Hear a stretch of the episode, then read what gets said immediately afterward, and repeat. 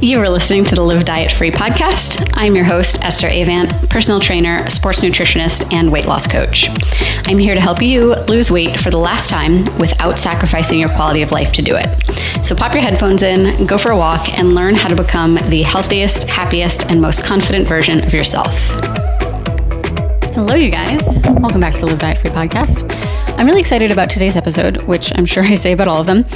This is the first of what I'm hoping will be kind of a recurring thing where I'm basically doing a book review for you guys, which, if any of you know me in real life or knew me as a student, you will not be at all surprised that I am thrilled to be doing this.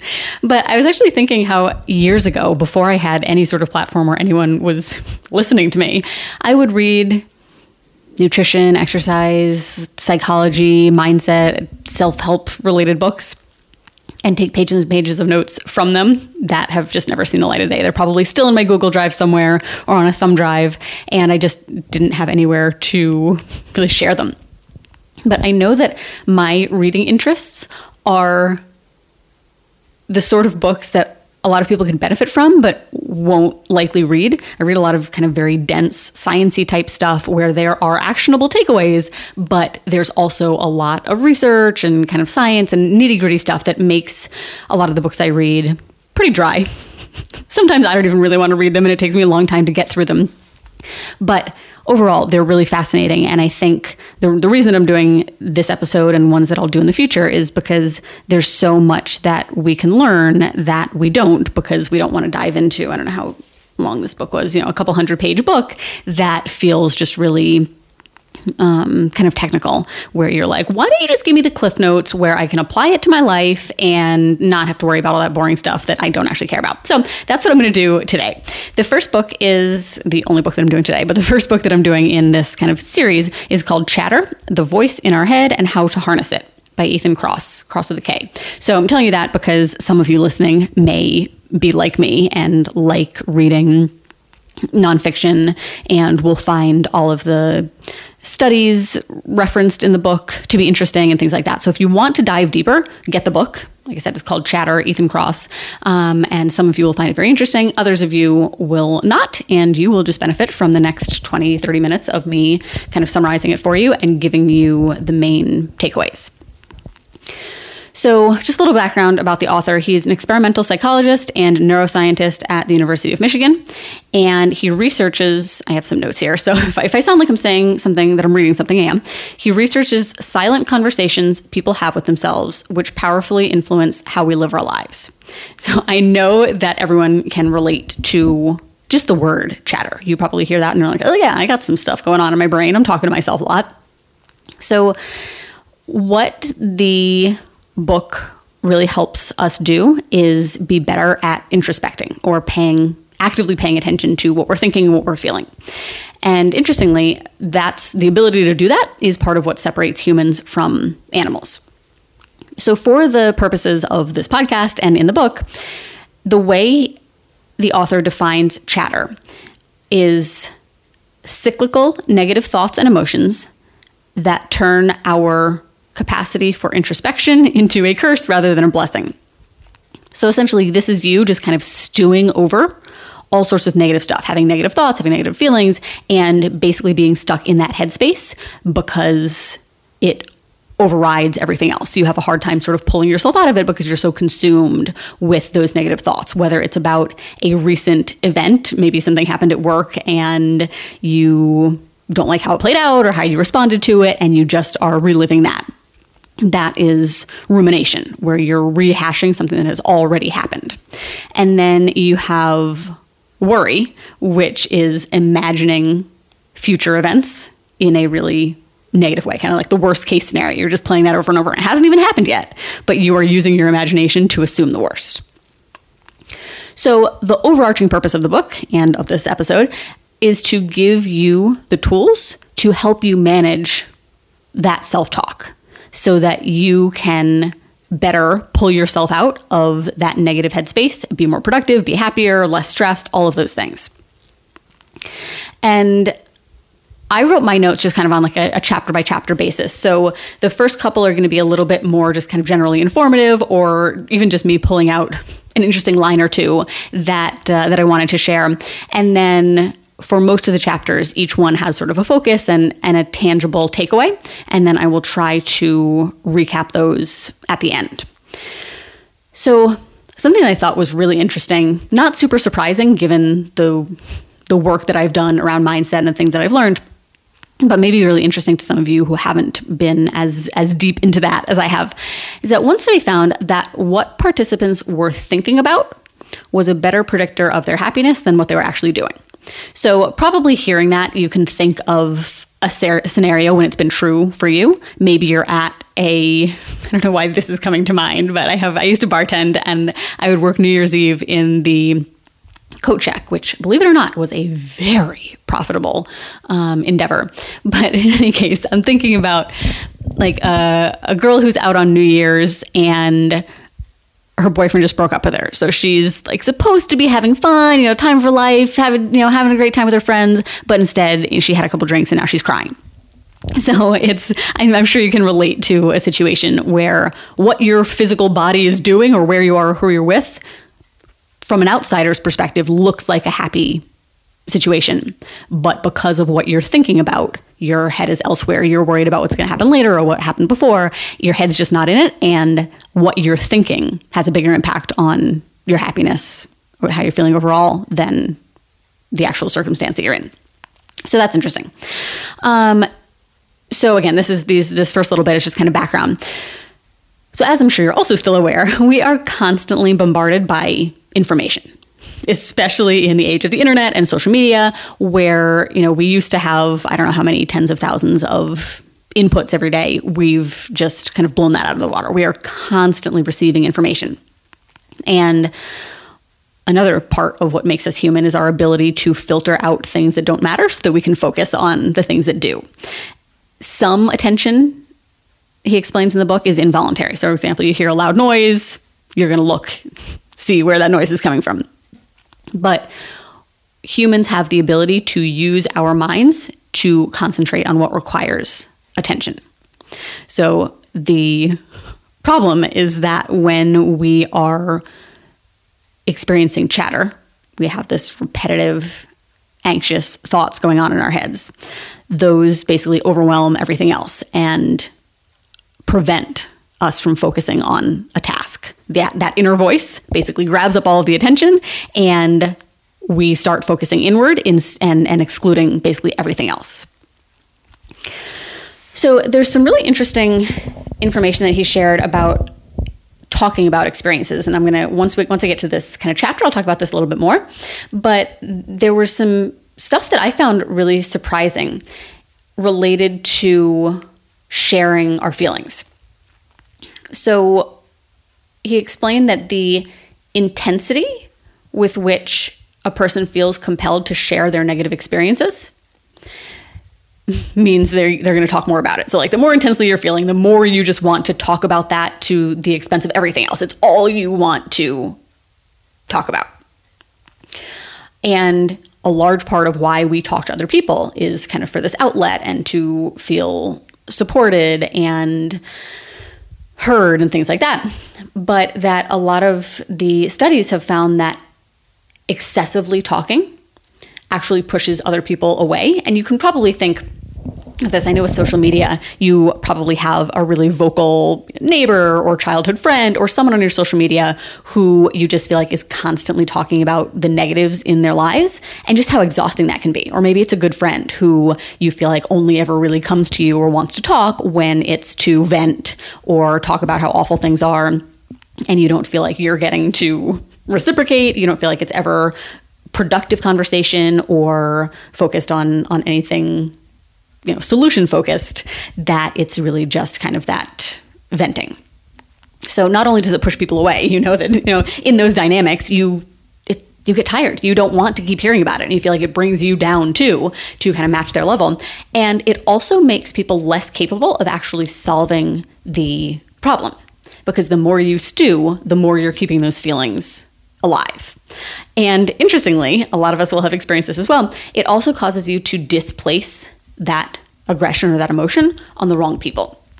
So, for example, if you've been stewing all day about something that happened with your boss and you're just furious at how it went down down and you are just living in your head about it and potentially talking to any coworker who will listen and you know calling your mom on the way home and talking to her about it and all you're doing is being in that negativity then you're more likely to come home and like yell at your kids, yell at your husband. And a lot of us have experienced that where you know, yeah, I have a short temper and it has nothing to do with you, but you're who's here. So here we are.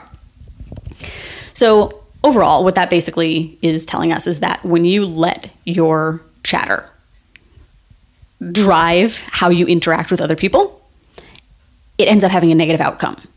Instead of feeling like you are surrounded by support, you end up feeling less supported, more isolated, and having further negative feelings.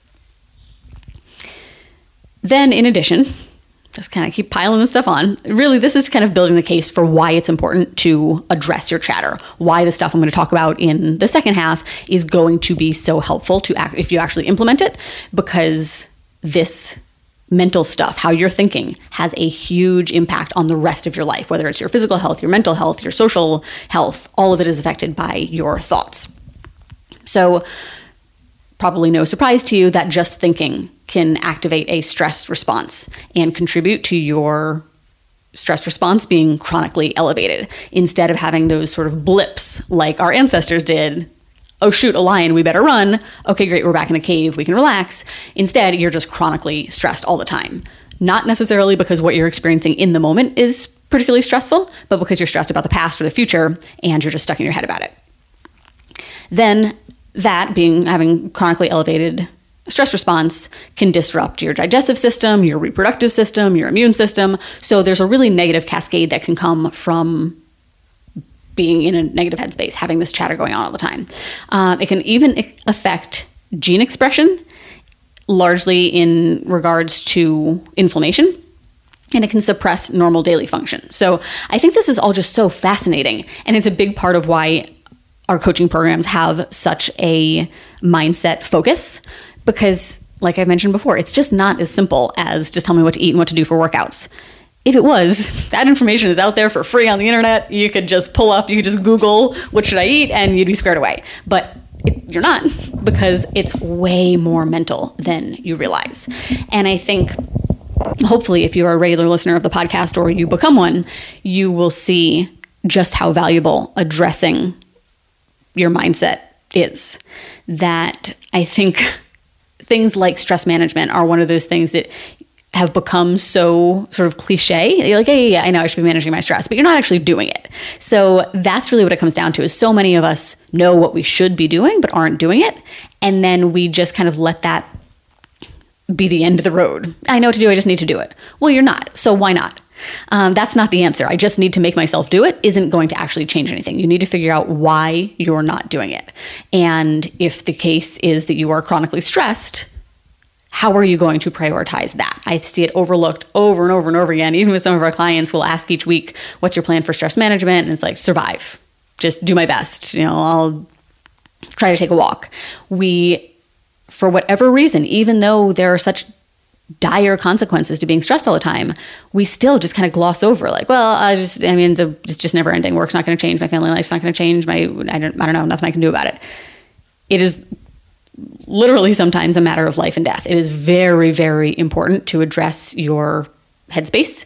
And it could well be that the reason you are so frustrated by your lack of progress is because you're not addressing the mental piece, which is then affecting, like I said, that kind of cascade response of you're having t- trouble with digestion, your immune system is down, that's why you're getting sick all the time, that's why you're missing workouts, that's why you can't eat nutritious foods because you don't have an appetite, that's why you're inflamed all the time, it's why you're having a hard time getting through the day, and around we go. So it's really just so important to recognize that this may be the work for you. You may need to say, I have to exercise less because that's actually adding to my stress. I need to take something off my plate, even if that's hard to do. Anyhow, I will bring myself down and end that rant for now, but it's important. So do it and listen to the rest of this episode so you have better tools for it. All right, so just to kind of recap, chatter is when you are zooming in on something and you are just kind of fanning the flames of that emotion and you are excluding other ways of thinking. So it's really important that we develop the ability to zoom out and get perspective. So there are a few suggestions here that can really help with this. And the idea, just like we work with our clients on kind of developing a whole toolbox of nutrition skills, of you know, robust exercise library, that sort of thing, is because different tools will work at different times and will resonate more with some people than others. So certainly don't feel like you have to take all of these. You have to write, write down notes on, on all of them and try to do them all simultaneously all the time. That's just going to you know overwhelm you. What you want to do is have these somewhere that you can remember and you can pull from them. You can say, okay, you know what? I can tell that I'm, you know, that I'm ruminating right now. This is already in the past. Here I am still dwelling on it. What are some of those tools? What can I try? And in in this case, we get immersed in that negative emotion. So the distance helps you see the broader, the bigger picture. And that in turn will help you reduce your stress response, reduce your emotional activity. You'll be less hostile, less aggressive, and you won't be in, in the negative headspace for as long. So, one thing that you can do is what uh, the author refers to as temporal distancing, which is really just a fancy way of zooming out into the future in a week or in a month or in a year or five years or 10 years. How will you feel about this then? I think this is super helpful when it comes to thinking about something like the scale, where you get on the scale and it's Saturday morning and you're just like, ugh. Well, there goes the day. The whole weekend is ruined because of this stupid number, and you just kind of go into the tailspin really asking yourself in a, in a year from now, am I going to even remember or care what I weighed on this particular day? In the grand scheme of things, a year is a pretty long time. You're going to have plenty of progress under your belt by then. The exact number right now doesn't matter. If you're up 0.4 pounds from last time you were on the scale, it doesn't matter. So, this just kind of reminds you that whatever you're experiencing right now is temporary and gives you hope that the future is going to feel different. Very similarly, in the case like a breakup, where right after it happens, you probably feel like you are never going to climb out of this dark hole and you're always just going to be miserable and heartbroken for forever. But kind of reminding yourself, in a few years, I am not going to, this is not going to last forever, basically and maybe even taking your back, yourself back to a time when you experienced another negative thing that felt all consuming and felt like it was going to last forever. And the fact that now you are not still spiraling about that thing. So the evidence suggests that time will help you get through this as well. Um, also, the ability to step outside of yourself. So he talks about kind of visualizing a situation that you are in, but from an observer's standpoint. So instead of being inside your body, you're kind of like this fly on the wall. You're observing the social interaction or, or whatever it is that happened as someone other than yourself. And it can even, you know, you can be the fly on the wall or or kind of think of yourself as like this neutral third party where it's very easy to get caught up in your own emotions and just be thinking how could anybody even think that you know that i'm wrong or how could anybody think differently than me and when you kind of think of yourself as that almost like mediator or referee. Like, okay, if I weren't in my head about this, if this wasn't so emotional and close to home for me, if I was just an outsider who happened upon this and saw it happening, what what other perspectives could there be? And this is super helpful, not just in your own mental chatter. A lot of these tools are helpful not just with, within your own brain, but also with your interpersonal relationships.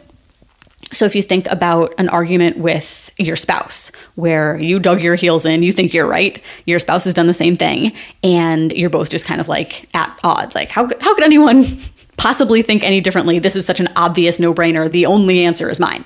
So then, if you put yourself in that kind of neutral position, all right, what if I didn't know the background? What if I didn't know what was going on inside my head? What if I just saw this on TV? Would I be able to see that other person's perspective? Would I be able to see that there is an alternative kind of possibility here? And that just helps you from being so trapped in the emotion. And like I said, kind of zoom out and get the distance to be able to see that this is not as as all consuming as it feels. Um, another tool for getting distance is journaling. So, again, I've talked before about how I know this can kind of be a polarizing thing where a lot of people don't know what it should look like or don't feel comfortable what if someone sees it. But so you can do it sort of visually, like I said, you can kind of walk yourself through the the options that I just laid out. But I find that it really is helpful to get things down on paper because sometimes things come out that you didn't even realize were in there. And so, what the author suggests is writing 15 or 20 minutes about that negative experience and just kind of brain dumping all of that kind of gut wrenching stuff onto paper. Um, and they found that in, in studies, when people do this, that they obviously they feel better. Um, they actually end up needing to go to the doctor less and they have improved immune function. So that's just another um, example of how intertwined this all is that you've probably heard of people who go to the doctor thinking they're having a heart attack or something and it turns out they they just need to manage their stress. It's a panic attack or they're you know that sort of thing.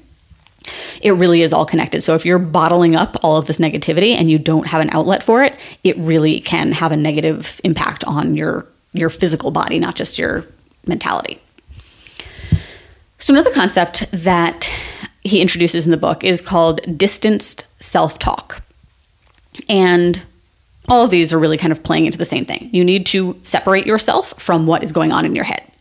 And this is a simple shift from using the word I when you're thinking to the word you or she.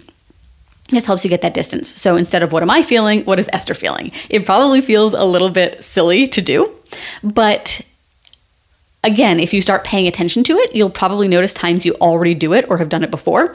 I know that I do it sometimes, and this until I read the book, I hadn't realized what I was doing exactly. But I know sometimes during workouts when it starts to feel really hard and I stop and take a rest.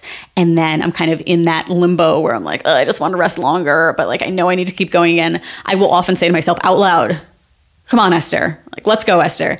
And I never really noticed that I was using my own name or cared or thought anything of it. But it helps you see, it helps you get the space from the emotion of like, oh, I really don't want to do this. This is so hard for me, that sort of thing, to, all right, Esther, I am like a an outside person who is cheering you on, who is telling you to get your button gear, that sort of thing. Um, and that the studies they've done have shown that this can change and improve how you're feeling within like a second. They showed a couple sets of people disturbing photos and then asked them to reflect on what they had seen by asking them, you know, how are how are you feeling about that? Or how is you know john feeling about that? And that within a second they were looking at the the emotional activity in their brains. And the people who were using that distance self-talk were less emotional um, it can also improve performance when you're doing something stressful, help you get a better first impression if you're gearing up for a, an interview or some sort of public speaking, hyping yourself up, get it together, Stacy, that sort of thing can uh, can affect how you sort of show up and are perceived, um, and it can help you be more rational, less emotional. One of the other things that I thought was really interesting was the idea of seeing stress as a challenge rather than a stress, uh, a, a threat. So, in a stressful situation, he says that we're basically asking ourselves two questions subconsciously. One is, what's required of me? Like, basically, what do I have to do here? And two, can I do that? Do I have the resources to cope with this thing? If we tell ourselves that the answer is no, we perceive that stressor as a threat. If we tell ourselves that the answer is yes, we perceive it as a challenge. And that this distance self talk can make it more likely for you to see that stress as a challenge than a threat. Um, so I thought that was really interesting. And then another suggestion he made was to focus on reinterpreting your body's physical response as a way to help you respond to the challenge. So, for example, if you are getting really anxious about something and you're noticing kind of your blood pressure is rising, your heart is beating really fast, you're getting sweaty, you're, you're hot, instead of then using that to get deeper in your head of like, oh my gosh, yep, see, I knew I was going to get embarrassed, and now my cheeks are red. Everybody's going to know I'm embarrassed, and now I'm so nervous because they know that I'm embarrassed, and you, you know, you're spiraling. Um, instead, you start reminding yourself, this is how my body is helping me respond to this challenge. This is what my body needs to do to put me in the best possible position to thrive in this challenge. Another way to get distance, and this is one I probably mentioned before, I feel like is is relatively standard advice, is to imagine that you're giving advice to a friend. So we talk about this a lot with our clients with regards to, you know, would you talk to your daughter the same way you talk about yourself? Would you talk to your mom that way? That sort of thing. But what can help here is not just kind of saying, okay, I wouldn't say that to my mom, so I should stop. But instead, what would I say to someone else that I love? If someone else was feeling this way and came to me or needed help, how would I advise her? It just helps you get out of your head and again, get that distance, see the perspective.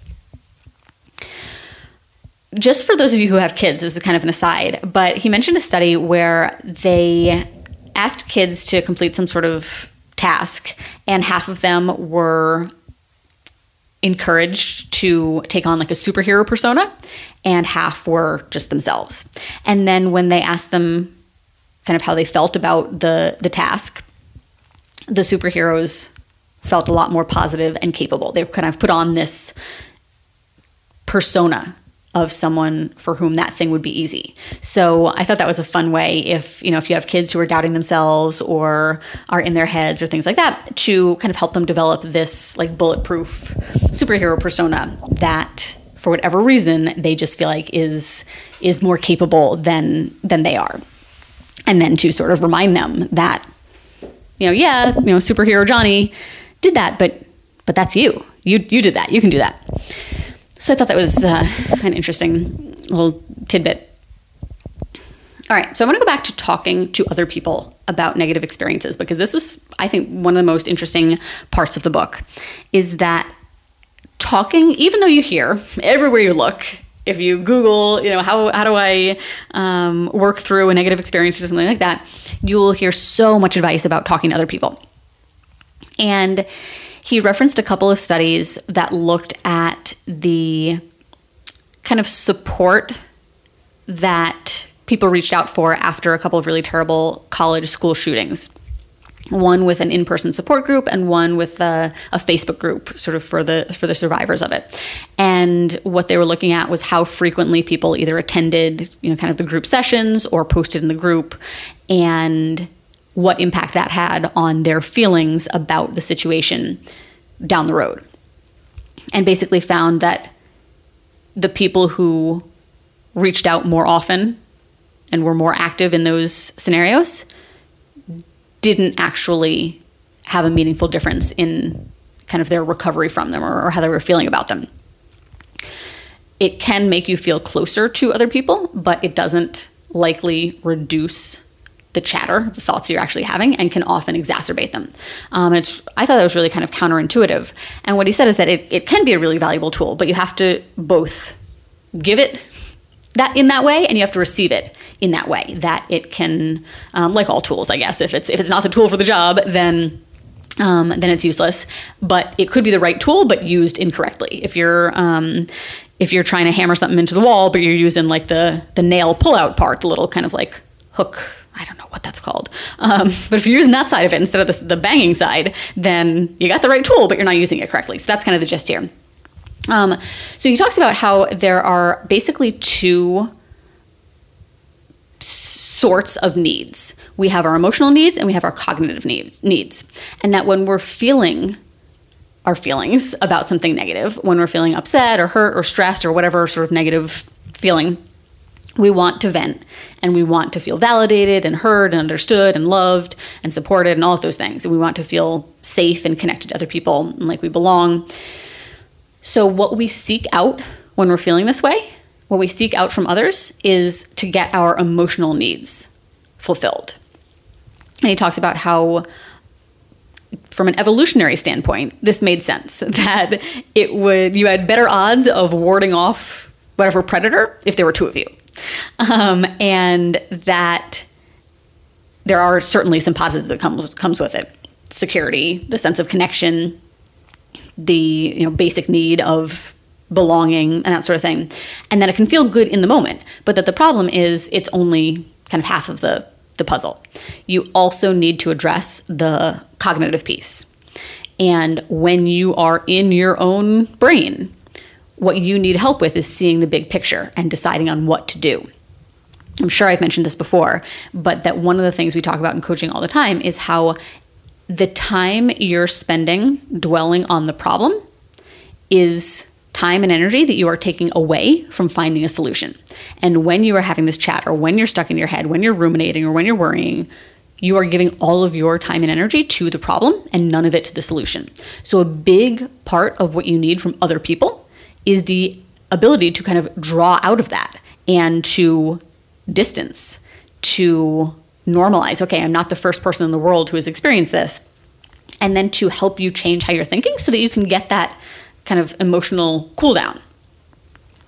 So basically, what, what ends up happening is that when we're upset, we focus on getting our emotional needs met over our cognitive. We want the the love and support and the empathy over the practical, like, well, have you tried this, or you know, have you tried that? Um, so this stuff is really going to be helpful for you both as a person experiencing chatter and as someone to whom other people come for their own chatter. Um, so,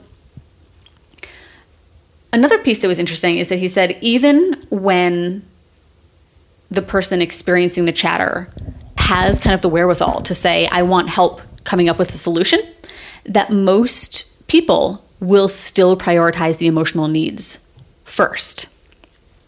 And I think this, uh, a lot of this section really helped me you know, helped kind of remind me of the value of coaching because as coaches, our job is to help you get that distance and see the big picture and look for solutions and not prioritize your emotional needs to the detriment of your cognitive ones.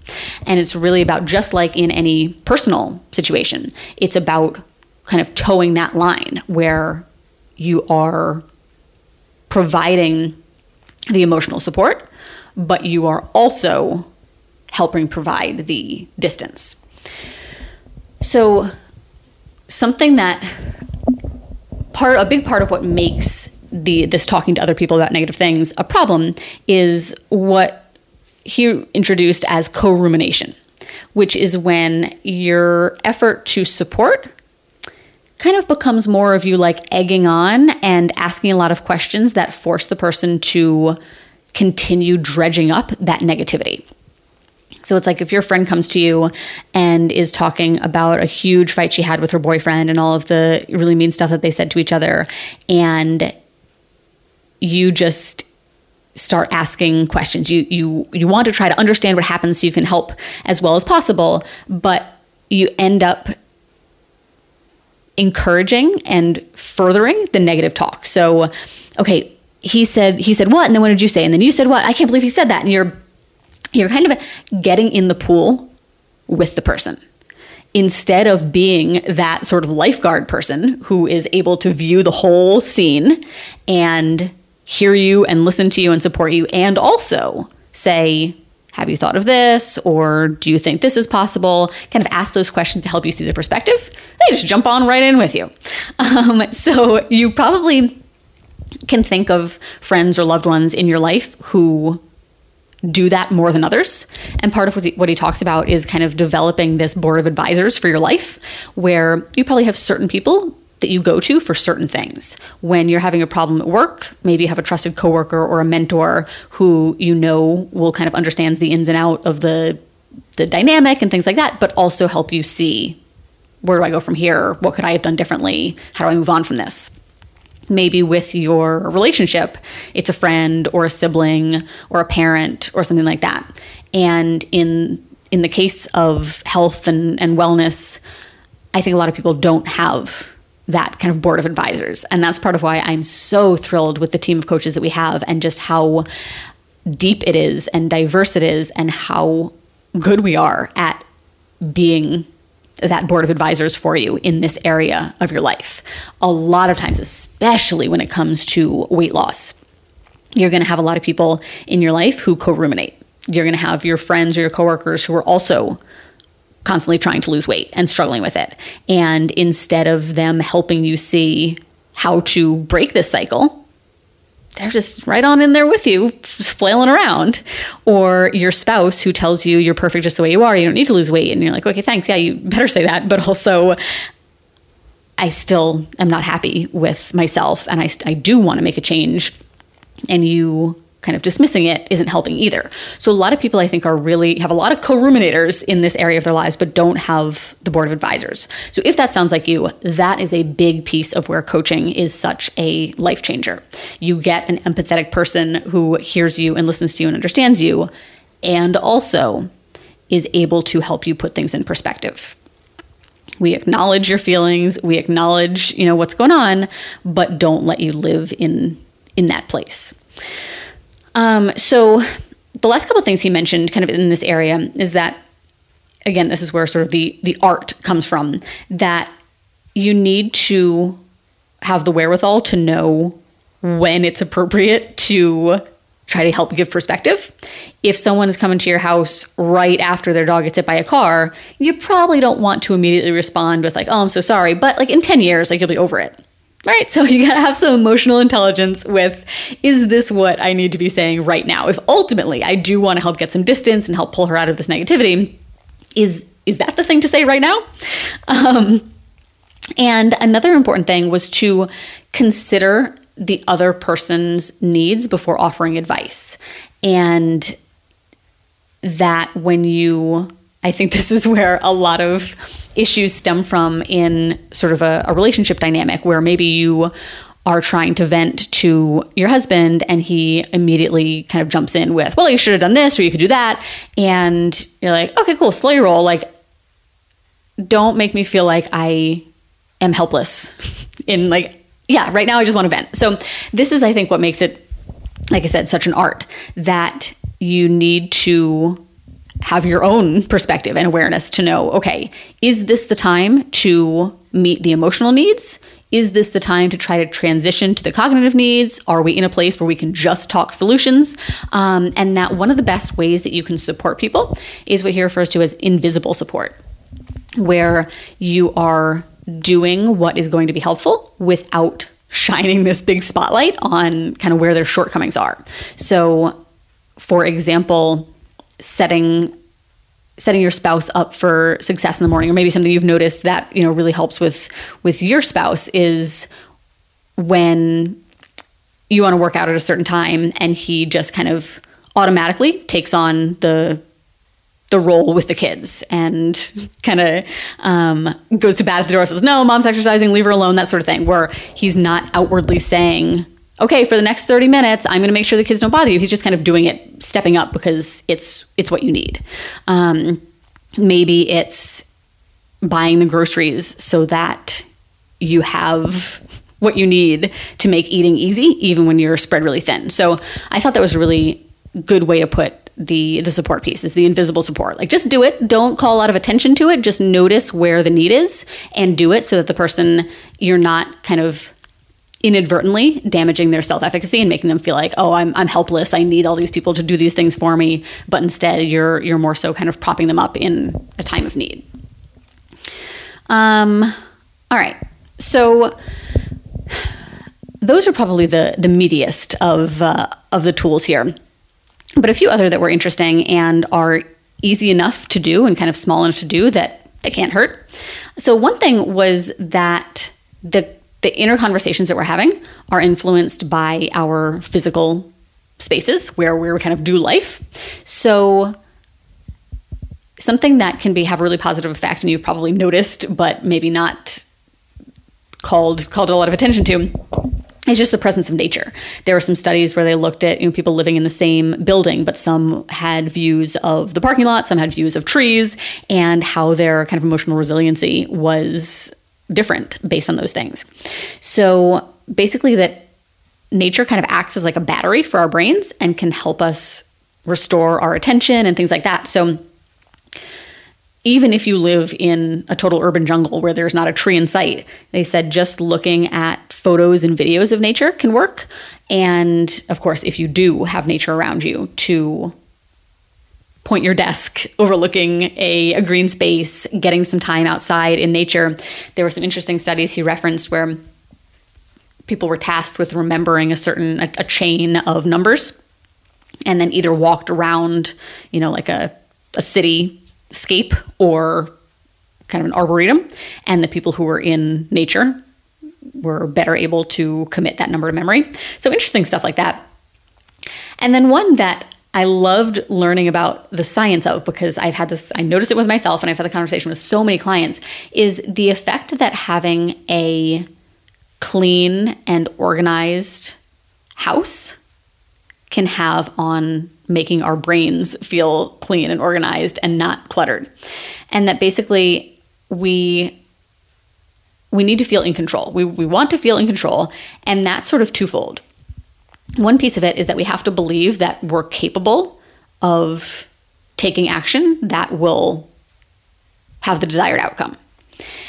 And then the second piece of it is that the world is this sort of orderly place where actions have the impact that you're expecting.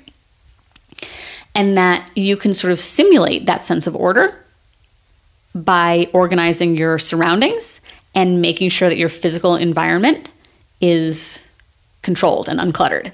And I've heard this time and time again. And it's something whenever we do challenges with our clients where we're focusing on consistency, often one of the things we, we include is 10 or 15 minutes to declutter a space or work on tidying or things like that. And it's not just because it, you know, because it looks good and it's a sense of accomplishment, but it really is because seeing that sense of order and tidiness and lack of clutter in your physical environment helps your brain be the same way. Um, so that sense of control can improve your health, your emotional well being, your performance, improve your relationships. And when you feel like things are out of control, or like your personal space or your house is just super cluttered, that can increase the chatter that you experience. So, if you have ever noticed that you feel better when you organize, or that when you're under a lot of stress, you start tidying and cleaning and things like that, there's actually there's actually some legitimate science to that. Um, so, it just goes to show how intertwined everything is. Your physical environment is intertwined with your mind, your body is intertwined with your mind, your environment. It's all just so interesting. Um, so a couple of other small things to to wrap up. One, he was talking about the kind of place that placebos have. That traditionally you hear about them as used in like pharmaceutical research to see is this drug more effective than someone who just thinks they're getting the drug, but that really a placebo can be anything, and that I can't remember the term that he used for oh non non deceptive placebos. That I've always thought in order for a placebo to be effective, you can't know that it's a placebo because then that kind of loses the effect. But evidently, there's some research that you can know. You can just be presented with the option. They used like a saline nasal spray and they told people, this is a saline nasal spray. It can make you feel better if you decide that it will. And that people did, some people did feel better. So I thought that was so interesting. Um, and really, again, shows kind of the power that our mind has to heal things and control things. And do not take that out of context and say that I am not saying you should go to a doctor and there's like no benefit to medicine. Um, but just the fact that believing that something can help actually does shows that that belief affects outcomes. And this is something we talk about in coaching on a lot of the consults that I do. If you haven't done one, you can book one at estheravant.com slash call. Um, but the the thing we talk about is that a lot of the women that sign on with us have a lot of self doubt and they just don't believe in themselves. And we talk about how we only offer to work with women that we're 100% confident will be successful. And in the beginning, you can borrow our belief in you. And over time, that will help you believe in yourself. But it's kind of like we're the, we're the placebo. We're telling you that it's possible, and you're like, okay, yeah, you know what? I like why not believe that it's possible? And then that belief starts to shape how you show up, which then affects the results that you get. And then you are kind of proving true that you could do it all along. Another interesting thing he mentioned is with regards to rituals. So these, I've always kind of used ritual sort of interchangeably with like a routine, but he explained that rituals are pretty rigid in sequence. You do the exact same things in the exact same order. Whereas a habit or a routine is just kind of the, the same general things, but the order doesn't really matter so much. So, for example, in the morning, I do the same general things, but if I go to the bathroom before I brush my teeth, Doesn't matter if I get dressed or if I get Mattis dressed first. That doesn't matter. So it's all the same. I'm checking the same boxes, but the order kind of flip flops. Whereas a ritual is what you think of maybe with an athlete who, you know, spins around a couple times, taps the bat on a foot, adjusts their hat, adjusts their sunglasses, and it's the exact same, almost like superstitious thing where either you feel like if you do it, something good will happen, or if you don't do it, something bad will happen, and you're trying to avoid that. Um, just I thought was really interesting. And he said that they can they can provide relief from chatter and can improve performance. And it's largely because they have this kind of underlying purpose.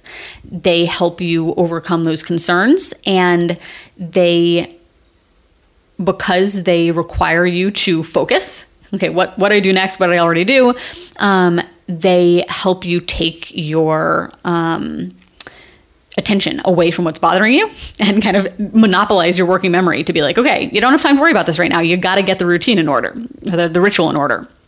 Um, and again, kind of goes back to that having a sense of order in the first place, where you feel more control, more in control when things are in order.